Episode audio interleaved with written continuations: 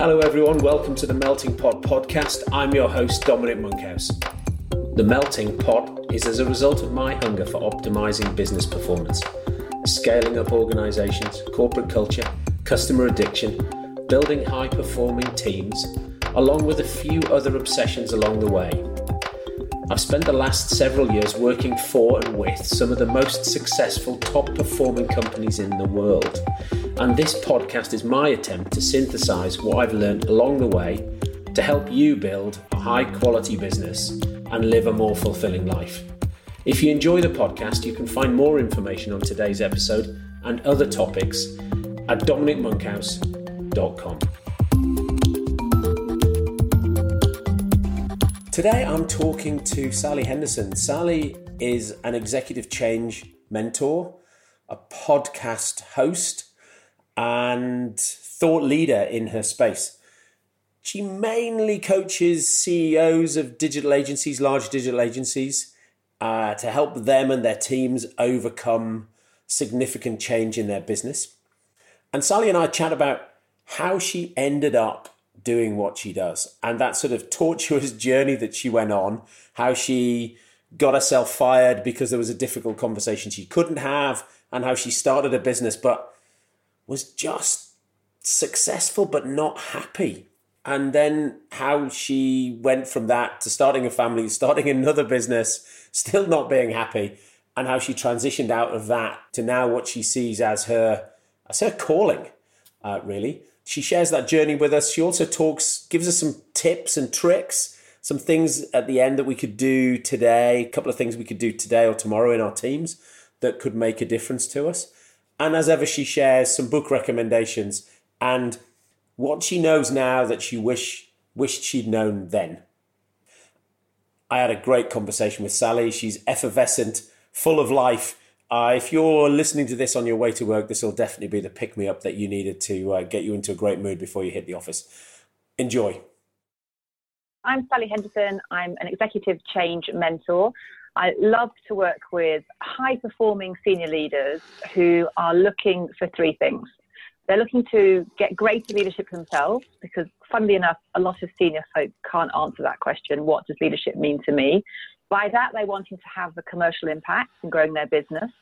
But to me, the, um, the clients I really love to work with, and it's a core theme I think throughout all my client base, is that these clients recognize the importance of also living a richer life because there's no point having success, no matter how you categorize it, title, money, selling X companies for Y or whatever it might be, if you're not feeling your life is rich. And I think there's too many people out there in this world of work of ours that aren't having a rich life despite being very successful. Thank you, Sally. Thanks for coming on and talking to me today. What when people feel as though they, they're not living a rich life, what does that how does that show up for them? It manifests in lots of different ways because I'm a massive believer that everyone's individual.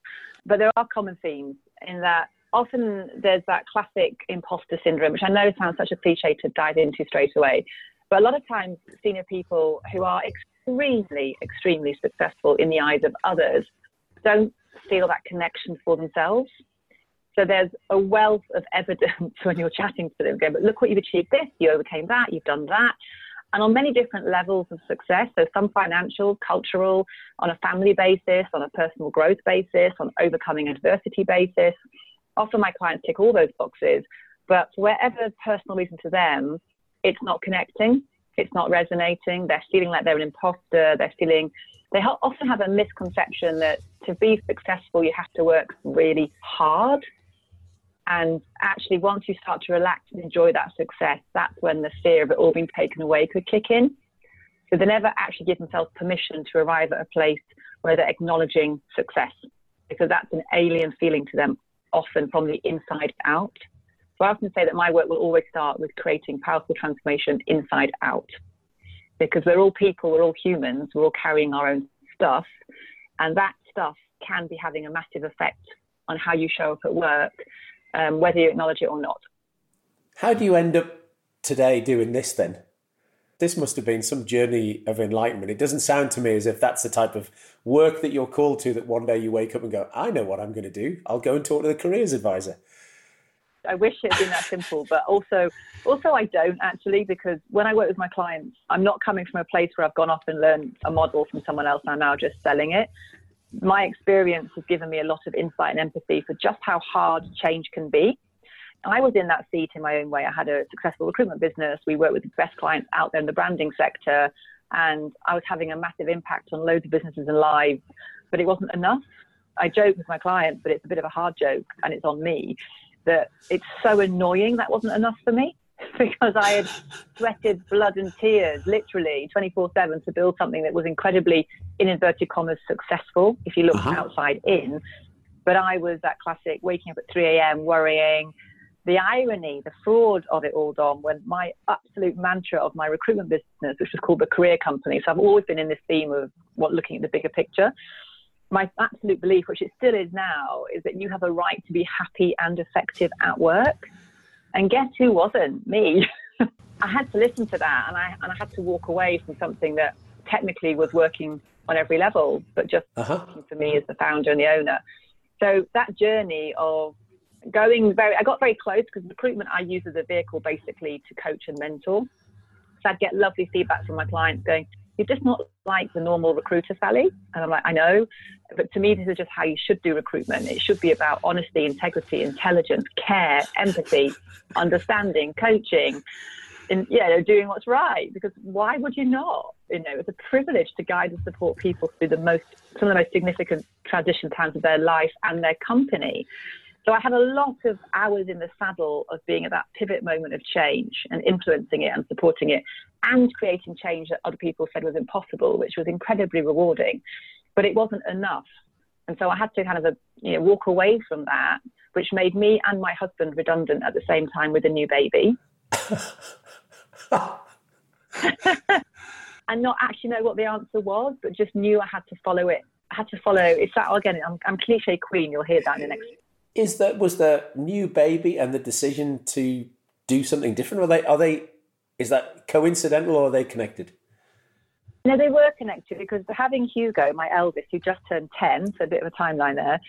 When I actually had him, and I physically had to stop being in this business that I loved and didn't love at the same time, it gave me perspective. I was an utter control fiend back then, in a great way for lots of people, but I'm sure my staff would give me some good feedback about that now. But again, I've learned through mistakes, which is a good thing. And having some time off, although I was physically away from the business, but emotionally and mentally, I never stopped. And that was a big learning for me. I suddenly had a perspective of thinking, God, you know what? I never actually wanted a recruitment company in the first place. I kind of only built it because I couldn't find the job I wanted. And so I thought, sod it, I'll just make my own. And ultimately, I realized I built up this successful entity that was in the wrong vehicle. And I had this like epiphany moment thinking, like, if I went 10 years in the future and I'm looking at what I'm doing, do I want to be doing this job then? And another irony was I had transformed and radically altered people's lives and directions and growth, but felt that mine wasn't growing in the same way. Actually, I, I needed to step out of this, this vehicle I created to actually have the freedom to grow myself. And so, yeah, having Hugo in that time away and just having that moment to think, God, go 10 years forward. Do I think this is what I want to keep investing in and building and nurturing and sweating over? And I just knew deep down that it wasn't and that I needed to take control again. Because actually, here's an interesting story. I got myself fired from my first proper job in London because I told every man in this dog and woman in their dog that I was so unhappy in my job. I didn't know what to do to make change, but I knew that I needed to change. So I sabotaged myself. And I kind of knew what I was doing, but I would never advise this to anyone else. And I gave away power. And it did ultimately put me on a great path. So I talk about change has not been easy. I've certainly chosen the colourful route. And back then, getting fired wasn't fun, but it taught me a lot. And it taught me never be fearful of making change on your terms because it was the fear of the unknown that held me in this constant kind of groundhog day of, oh my God, this isn't right, but I don't know how to change it. Uh-huh. So having had that lesson before, I was like, look, my company's in a great place. There's a lot of asset in it. I will look after the people and really respect they, what they've given me, but they will all be fine because they're all amazing. I have to do what's right for me. And that's by taking control back and actually stopping this company whilst it's still got a lot of assets to give me back as a thank you rather than I think people often drive themselves into positions of utter no choice and hand that control over again through just not being strong enough or brave enough to go through what is often really uncomfortable and painful change without any guarantee on what's on the other side. Yes, that happens to people all the time. Relationships, work, lot, family happens to people all the time. That. Yeah, because it's safer to stay stuck in like self pity, in boredom, in stagnation, and look at the paycheck and look at the illusion that security is giving you that, well, at least I know what I'm dealing with. And what I find really interesting, I worked with a great coach back then. And he gave me, when I was first getting into my whole interest in coaching and NLP and growth and personal development, amazing advice, which I give to my clients all the time. I became an expert at indecision because I couldn't make a decision, but I became an expert at knowing how not to make it. and so every day I would turn over these questions. What should I do with my career? I mean, I'm in my in my mid twenties. Oh my god, I'm at the you know time's running out. I mean, I must maximize my potential. This is why I went to university. All those little things that get in your head, which are ridiculous. And I was in a complete state of distraction and not even living in the real world because I was living in this fantasy world of what I could or should be doing, but not doing anything, but kidding myself by thinking about it all the time. I was making progress. Yes. And that became just so disconnecting from actually being present in any sense or form. And so my, my coach at the time said to me, and this is what, 15 years ago now, I think, maybe around that. Anyway, uh, enough time ago. He just said, well, Sally, you obviously can't make the decision. There'll be reasons for that. So why don't you make the decision not to make a decision? I was like, genius. That's just genius. so I did. I said, look, just, just for a month, I'm going to stop this really indulgent worry fest about my own career and actually reconnecting with what's enjoyable about my life right now every day, because loads is. I'm just totally numb to it because I'm I'm so frustrated and stuck. And so that empowerment came through taking control to give myself permission to stop worrying, really gave me a breather. Now, it didn't stop me getting myself fired, but for a month, it took my head out of the sandpit. What business were you in then that you at 26 had a coach? And that was your recruitment business, or was that you were recruiting for? No. That's the one I got fired from. Okay yeah, basically, I uh, I outgrew it and they outgrew me, but we neither of us knew how to have that conversation. Okay.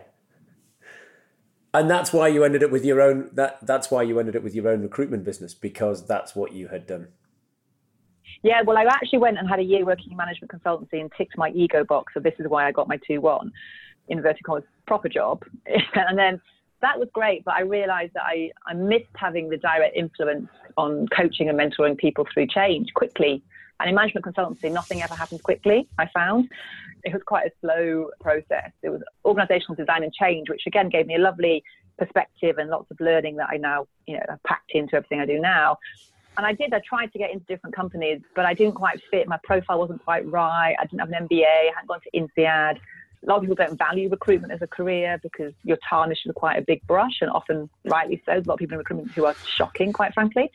So I just thought, like, no one's going to give me this opportunity I'm trying to find. So I, I'm just going to go to recruitment and build something that I think the market needs, which was a recruitment company that did all those things I talked about and did it very well, very consistently. But I realized having done that for seven years, which I built it up and had, you know, staff and great clients and fantastic candidate base. And, you know, we never had to make a call. The phone wouldn't stop ringing. It was, I said, so brilliant so many ways, but it was very limited it interested me because my base belief was I didn't actually want it. It was a, I often talk to my clients on about, are you doing a decision because you're moving away from something or moving towards something? And I was moving away from the frustration that no bugger would give me a good job that I deemed exciting and well paid enough. so that was the motivator to go back to doing recruitment rather than moving towards the love of, oh my God, I want to build this amazing recruitment company. And that niggle never left me. Uh-huh. I just didn't quite understand it at the time. And so, what was the catalyst? I mean, you you was it the, was it just the taking the time away because you were on maternity leave that just gave you the distance to go? I know what it is. I can understand it, and I'm gonna I'm gonna fix it. Yeah, it was many things. It was a long path. I mean, my husband was very insightful, saying to me, "You have actually built a business model that isn't scalable, Sally." Uh, yeah, you've got a point there, David, because I wasn't prepared to um, compromise the uniqueness of the career company, and to grow it, I would have had to do that. We would, to be honest, Dom, it was just the end of that chapter. I'd yeah. taken it as far as I could. I had a great ride. Don't get me wrong. I had a loads of highs. It was so successful on so many levels. But I guess I just knew deep down that it had gone as far as it could go, and I didn't want to sell it. I didn't want to merge. I didn't want to grow it. I just had to be brave and listen to that voice. And again, I think that lesson I had from giving away the power and sabotaging myself and being too fearful to make change before stood me in good stead to know I want to keep control of this. And even though, and don't get me wrong, it cut me to the core to make that decision because I had invested everything in that business. And technically, it was very successful. That's the weird thing but it wasn't my life's calling. I knew I had more to offer. I knew I wanted a bigger intellectual challenge. I knew I wanted to go much deeper in the coaching. And I knew that if I had the career company, it would always be like a millstone around my neck because it would mm. need a lot of love, a lot of attention. And it was just time. It was just a, a, decision that took probably about a year and a half to make, but it was the right one. But so, don't get me wrong, it was the hardest, most scariest, toughest, painful thing to go through. So then you, you sold it? No, I just uh, shelved it and took the cash. Okay. Looked after all the people. Uh, there, there was a lot of assets in the business in terms of why I now live in my nice house in Tunbridge Wells right. because I stopped the business when I did before I ran it dry. Okay. And so then started again from scratch, different business? Yeah, three times actually.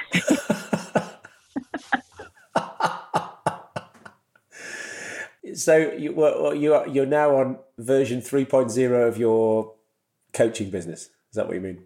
Yeah. And well, I actually went into headhunting.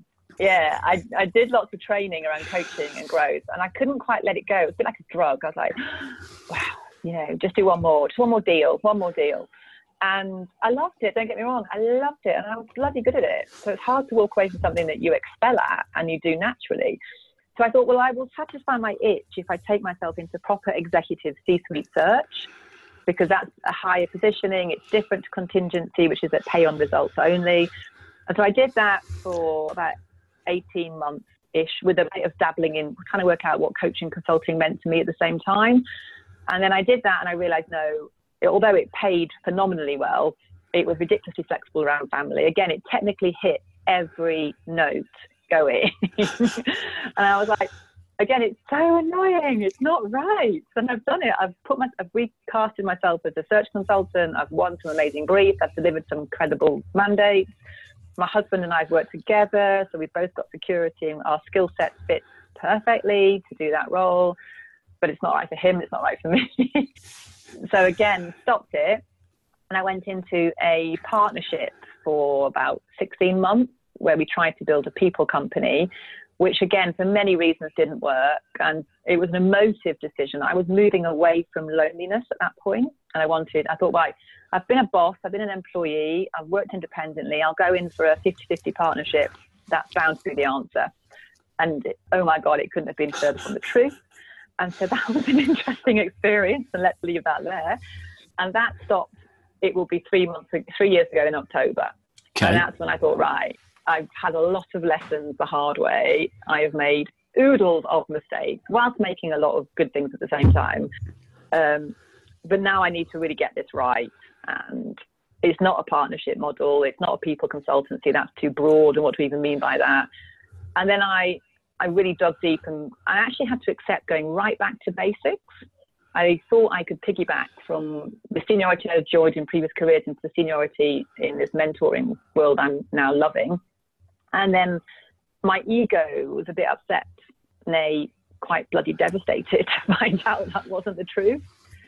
And it was only by really letting go of everything and being prepared to go back down to basics and build back up again from, from literally ground zero that I now have the three C's that I talk about to my clients all the time. So I've got lots of frameworks. I think I'm a frustrated planner deep down, but I've got lots of frameworks and tools that I've developed myself throughout my work. And one of those is three C's for successful change, how to create it. And you have to have clarity in the first place around what is it you're wanting to create as change and why. You have to be confident, the second C, around the emotions. Uh, this is what I talked about actually where we met at Silicon Beach. You've got to have your emotions in the right place so that you emotively are healthy to drive this change through. And then you've got to commit to it on a very practical level with the right strategies and approaches to lock it in and make it come true in the real world, not in your brain only, so that you can see it through. And I have those now, and I utterly love what I do.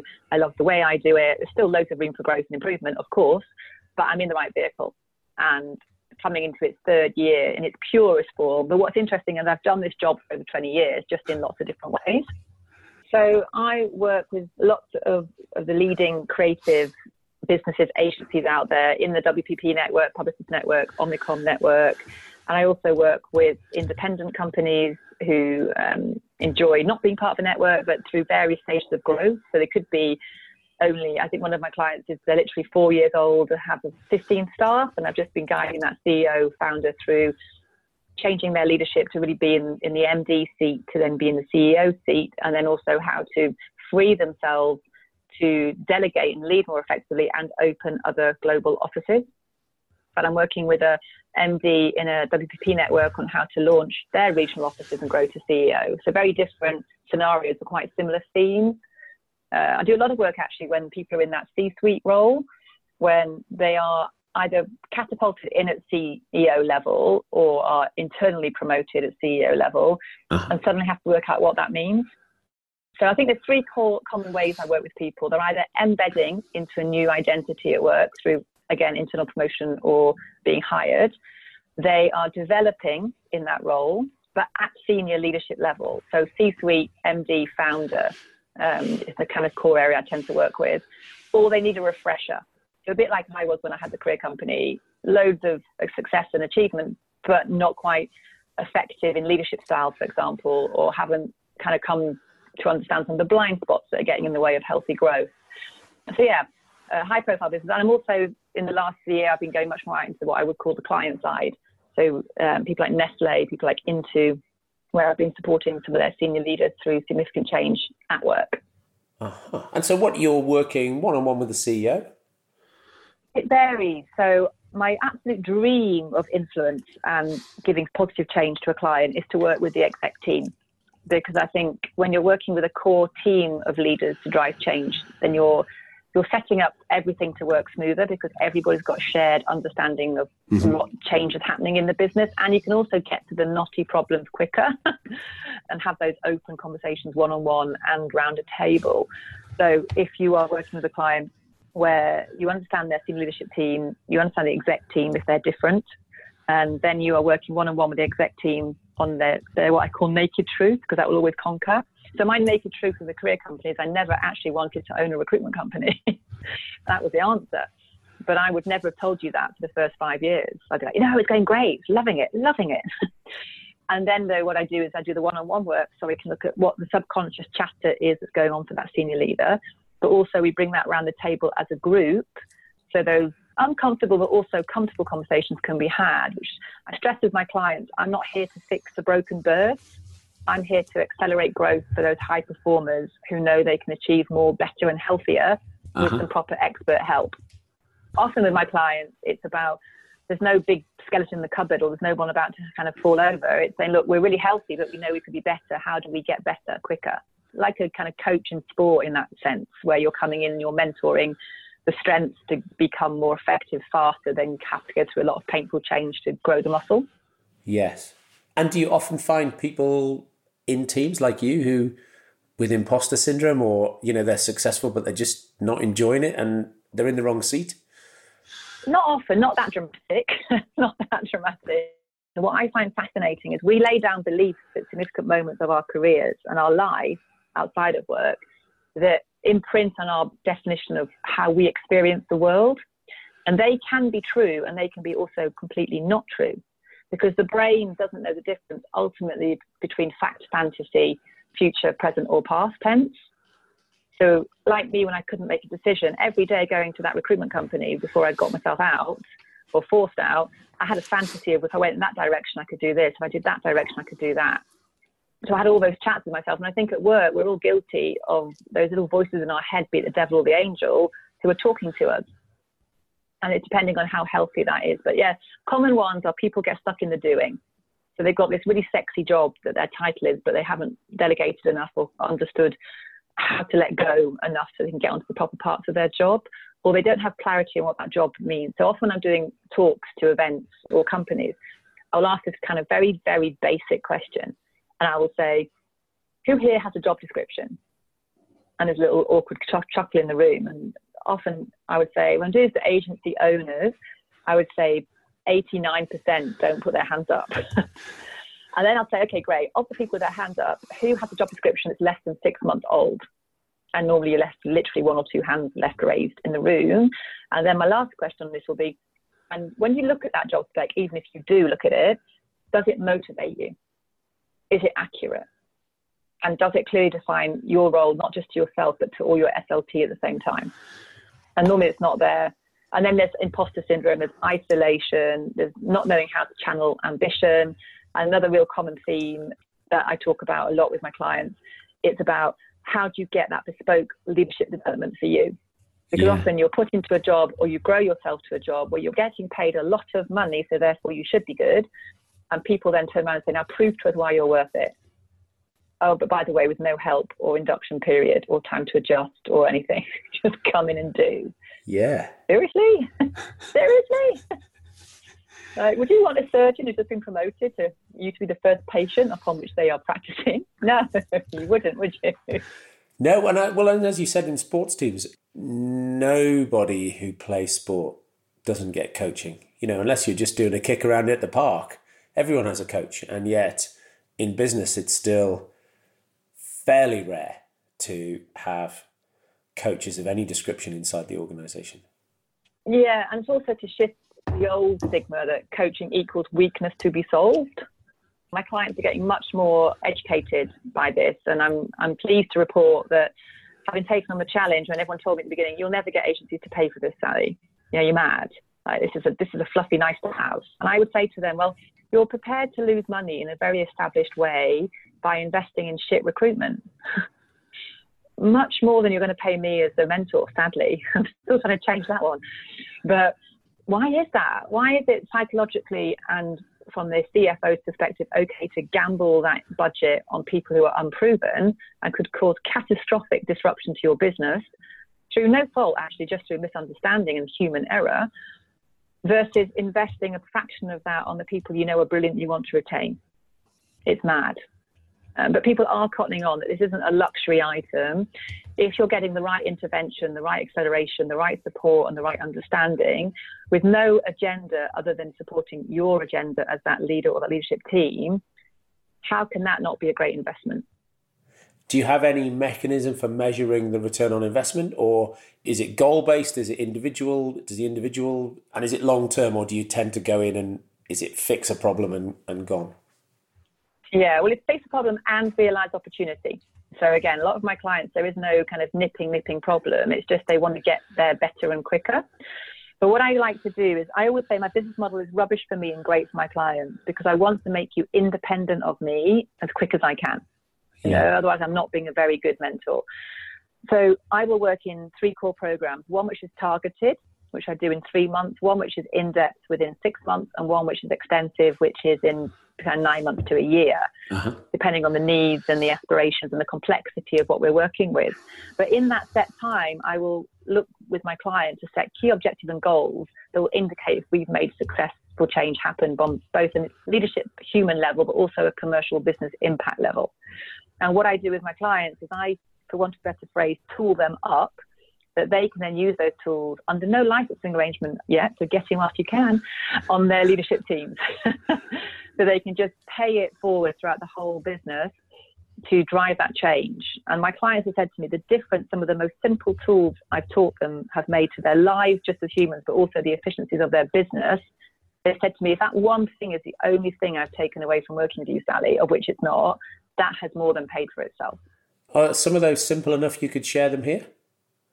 Yeah, I will share a rhythm one with you because this is the one that most clients seem to find a life changer. And it's by no means a secret, it's by no means my IP. Uh, I see you do something similar in your work, actually, Dom, so you'll, you'll resonate with this a lot.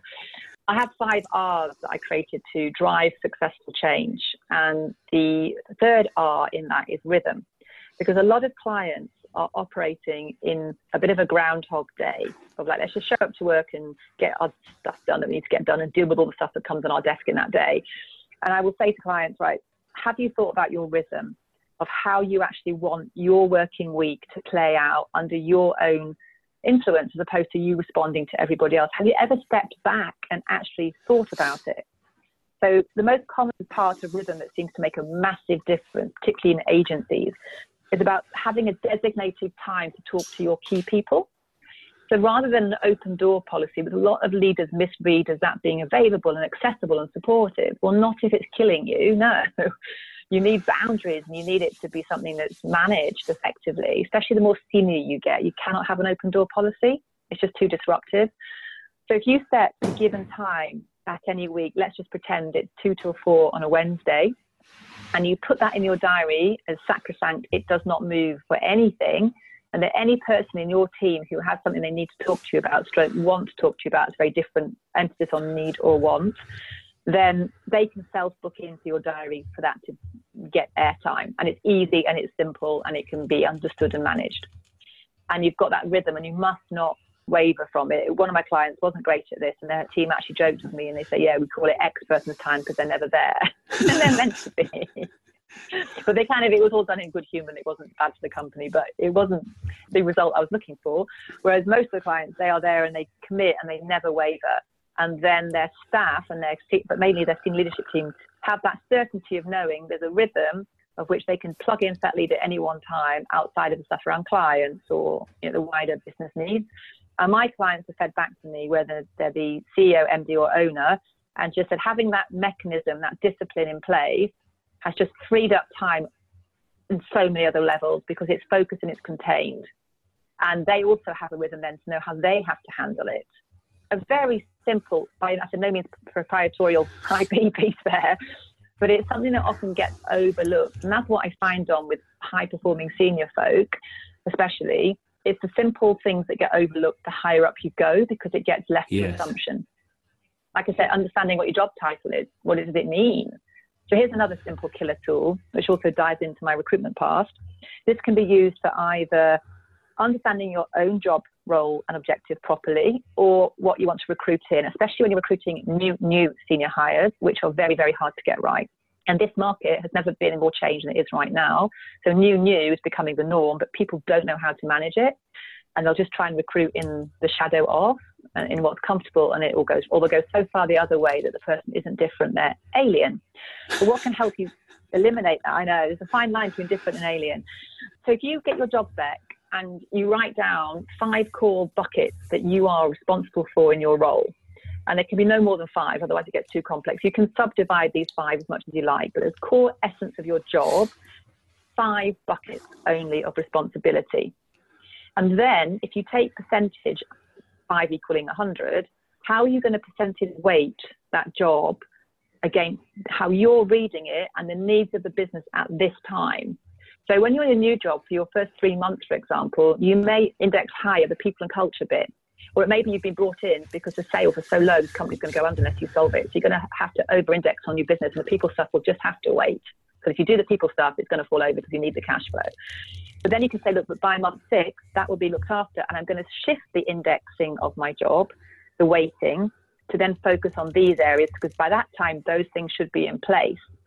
So what that means is, whilst this index weighting is happening in this way, I cannot get my hands around X or Y are you, Mr. CEO, okay with that, or uh, investor, or whoever?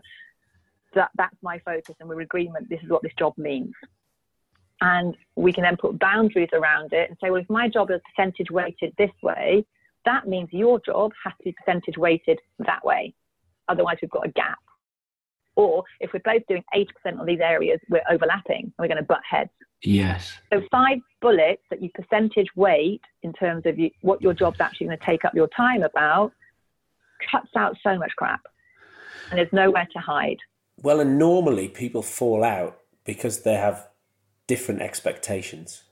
And so what you're doing there is you're setting you're clearly setting expectations, and you're, I guess, you're bringing in some way of measuring it, and you're putting in a time frame, and you're going, okay, so I'm, we're all agreeing that this is what we're doing, how we're going to measure it, and this is, and, and over what period of time, so that everybody's expectations are the same. Yeah, and it's just clear and it's simple. It's not some amazingly crafted headhunter mandate that's selling the world to the world, nor is it some absolute HR compliance document, you know. But it's a very simple, very easy visually to digest piece of data that can inform decisions, focus, budget, everything. But often what happens, I used to use, I use this in, in the talk you heard me give, where I say, okay, let's pretend I'm bringing you into my company to do an amazing, sexy, big senior job. You want it. I kind of want you to be right for it because I'm fed up looking as well and I'm a bit fearful if I don't get it sorted, it's going to fall over.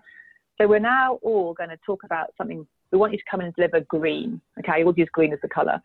And you believe it's green. I believe it's green. And we're both right. It is green. And we're talking about how green's going to work and what success will look like to make it really brilliant green. And we're all aligned you come in and start working with me, or I promote you internally to do it, or vice versa. And then three months in, we start to be like a little bit worried because I know that my green was always neon rave 90s. Okay. You know that your green was always Farrow and Ball antique, you know, perfect Pantone, muted colors green, go with anything. Neither of us are wrong, but we're not right either and then we then the lens that we put over our world is one that I'm suddenly doubting you understand what I mean. So now I'm worried. So now I'm going to look for all the reasons to justify why I'm worried, because actually I've made a decision quite quickly that I want you out. And despite you might be doing work, loads of French antique things brilliantly green, I'm not valuing that. So all I'm seeing is a radar that my neon green is not getting attention. And you're thinking, why is she so annoyed? Look at the amazing Farrow and Ball S green that I'm putting all over the place. She's not valuing me. That's really pissing me off. And it's interesting, neither of us are wrong, but we're not right. Whereas if we had clarified the profile with percentage weighting at the point of change or pre the point of change, that difference would become more understood. No, you're absolutely right. I see that time and time again, either in recruitment or, or in teams. And particularly, it's really easy to look back, but often at the point you're looking back, it's impossible to fix. But also, we're all humans and we'll often hear what we want to hear because we'll get sucked into the excitement. You'll kind of hear what you want and then reflect at your leisure, kind of thing. No one sets themselves up for that experience, do they? Or guess what? I really want to experience the difference of opinion at a pivotal moment my business or my career. Yes. Oh, I've been there myself. I've been there myself. Um, Sally, if uh, what book or books have been influential in your thinking or your journey that you think others should should pick up? Yeah. So when you asked me this question, the book that came to mind is a real classic. It's the one that's in ridiculously big font, where you get the book and you go, "What on earth is this? Why is it in the biggest font I've ever read?" And it's called "Who's Moved My Cheese." Right. Yes. Yes. Yes. Have you Have you heard of it? Yeah. Yeah. Yeah. It's it's really old. Like it's a really old book, and I can't remember the name of the guy who wrote it. Bless him. But it's about two mice that go through a maze, and they have a choice. Like one mouse wants to sit on his cheese. He's got these um, sneakers. I think it's an American book, maybe. I, honestly, I can't remember it. But he's got these trainer sneakers, whatever, around his neck. But he won't take them off and put them on the feet because he doesn't want to leave his cheese because he's got a big, massive pile of it. I think they call something like Scurry and Scrawl or something ridiculous. It's like a proper children's book, but written for adults. And then the other one is like, well, hang on, I'm sure there's better cheese, and that cheese is going moldy. So they set off through this maze. They put their trainers on, and they set off through the maze and go off to embrace the unknown and change. And it's the simplest, sweetest book in the most. You can read it in half an hour because the font's that big but it's just something that really inspired me in a very simple, engaging way through a very sweet story, but with massive practical lessons about you can sit on your cheese mountain thinking it's successful and really rich, a bit like me in recruitment, but actually it's a bit moldy and smelly. You just can't recognize it because you're too used to it. Or just put on your trainers, leave that pile of cheese behind, and go off and find new cheese. So yeah, who's moved my cheese? Okay, brilliant. Any any others? Yeah, two recent ones, which I actually did. A, I do these things called walk and talks on LinkedIn. Okay. Which is me literally walking to the train, chatting away at the phone about something I hope going to inspire and help others in varying degrees of sunshine and rain. But I was saying recently, I went through this um, bad habit of buying books through Amazon and getting a, a nice growing pile at my desk, but never reading them. I'm kind of kidding myself that I was doing was learning because I was buying the books. Yeah. Two of the books that were in that list for far too long, but I have recently read, which are great. One is called Super Engaged by Nikki Gatenby, who I think's also been a an interviewee on your podcast. Yeah, yeah, yeah. Fantastic interviewee and great book.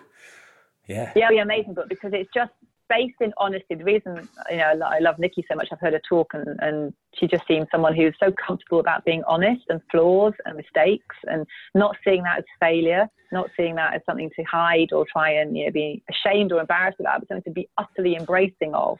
And she's very open talking about when she first wrote Super Engaged, because her company, um, PropellerNet, is it? Yeah, yeah. They've been voted best place to work. They're based in Brighton. They've had loads of recognition of their culture. So when she first wrote the book and she showed it to somebody, and she talks about this when she shares the experience, she says that they said, Nikki, no one's going to buy this because it's too shiny. You're just talking about everything that worked well and why you got to be, you know, best place to work and all this. People are going to want to hear more about the guts, you know, what went wrong. She's like, yeah. So she actually rewrote it from that angle of being very open about all the mistakes, everything they did wrong that helped them to get to the right. And so I love the book because its tone of voice is so easy to read and friendly, but also it's packed with lots of practical guides and tools. It's a very generous book. It's like, yes. take it, just have it, take it, make it what you can. So I really enjoyed that. And the other book that I recently read, and a man I admire greatly, is Bruce Daisley's The Joy of Work. Yes, very good. Very good. Yeah, and his podcast obviously is fantastic as well. But in that, again, really human tone of voice, very easy to digest, but loads of info and science and data and rigor that you can go as quick takeout or as deep as you want in that book. But there's lots of practical ways that are proven that you can take action about as a leader or an owner of a business to help businesses to be joyful again. Because one of my biggest drivers in why I do what I do is I think that the modern world of work is actually quite broken. It's not setting people up to have those three things I talked about, you know, the richer life, the richer career, richer business. And I think through Bruce's book, there's lots you can do very simply to start to move that needle along. I've recommended that clients read it, but also that when they're trying to create some sort of culture team in the organization, that that's a great primer for that team because there's those 30 practical things that they can do. So they can read it, they can discuss it. It's like doing a benchmarking visit without leaving your building simple things like reclaim your lunch break. Like it's seen as a weird badge of honor, especially in London, isn't it? Like I work through lunch. It used to be when I was first in the city in recruitment, like lunch was for wimps, kind of ridiculous thing. Like that's just mad, isn't it? that's one of the reasons why I've, I mean, I have run companies on business parks before, but actually that's the work, that's the downside of having a business on a business park is the lunch options are so shit you either bring your own or you get a sandwich from the sandwich van, and it's just Groundhog Day and just demoralizing. So, certainly that's why Peer 1 we put it in the town centre so that we had options for people. Sally, that's brilliant. One, one last question for you uh, before I let you go. Knowing what you know now, and you've shared a load of stuff about what you know now, is there anything particularly that you wish you could sort of go back in time with, which would have reduced the pain or stress or, or made the strength you know, made more of a strength? Yeah, I think it's just to chill out.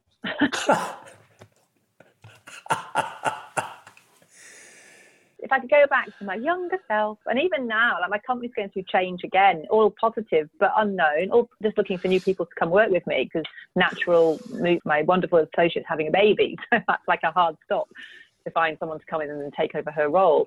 But it's just reminding ourselves that be in the present, don't kind of put yourself in some fantasy groundhog. What could I, should have done? I think there's a great name for a company: coulda, shoulda, woulda. because we all hang out there far too often, and I think life goes really quickly. I mean, my eldest is now ten, the lovely Hugo, who you know when I first had time away with him, and I just think, God, ten years since I had a baby. That's mad. I'm going to be 45 in July, which feels mad. And I just think chill out. Like, just be relaxed. If your physical state is relaxed, your thinking and emotional state is going to be relaxed. You're going to be more receptive, more alert, but you can actually just enjoy it all better. And often, no one's putting this pressure on you apart from yourself. And actually, what you already have is bloody brilliant. So stop flipping moaning. If I'd chilled out through my whole journey, knowing that, you know what, it's going to work out to the place I'm in now, which is amazing. It's certainly not fully formed, and I'm certainly still very ambitious for growth and change myself. But if I'd have enjoyed the journey a lot more, if I'd laughed a lot more, I think my life would have been a lot richer personally. So that's a big focus for me to really walk the walk now and keep that little voice in my head that's like, hang on a minute, are you going into automatic pilot and stressing because you think that wrongly equates with you doing something about it and being kind of committed or invested? No. Perhaps what you want to do is just relax, laugh, go for a walk. I've got a little pond. I love to watch the frogs. Go look at the frogs. You know, just chill out. Sally, that's a fantastic tip and a big dose of positivity for the day. So thank you very much indeed.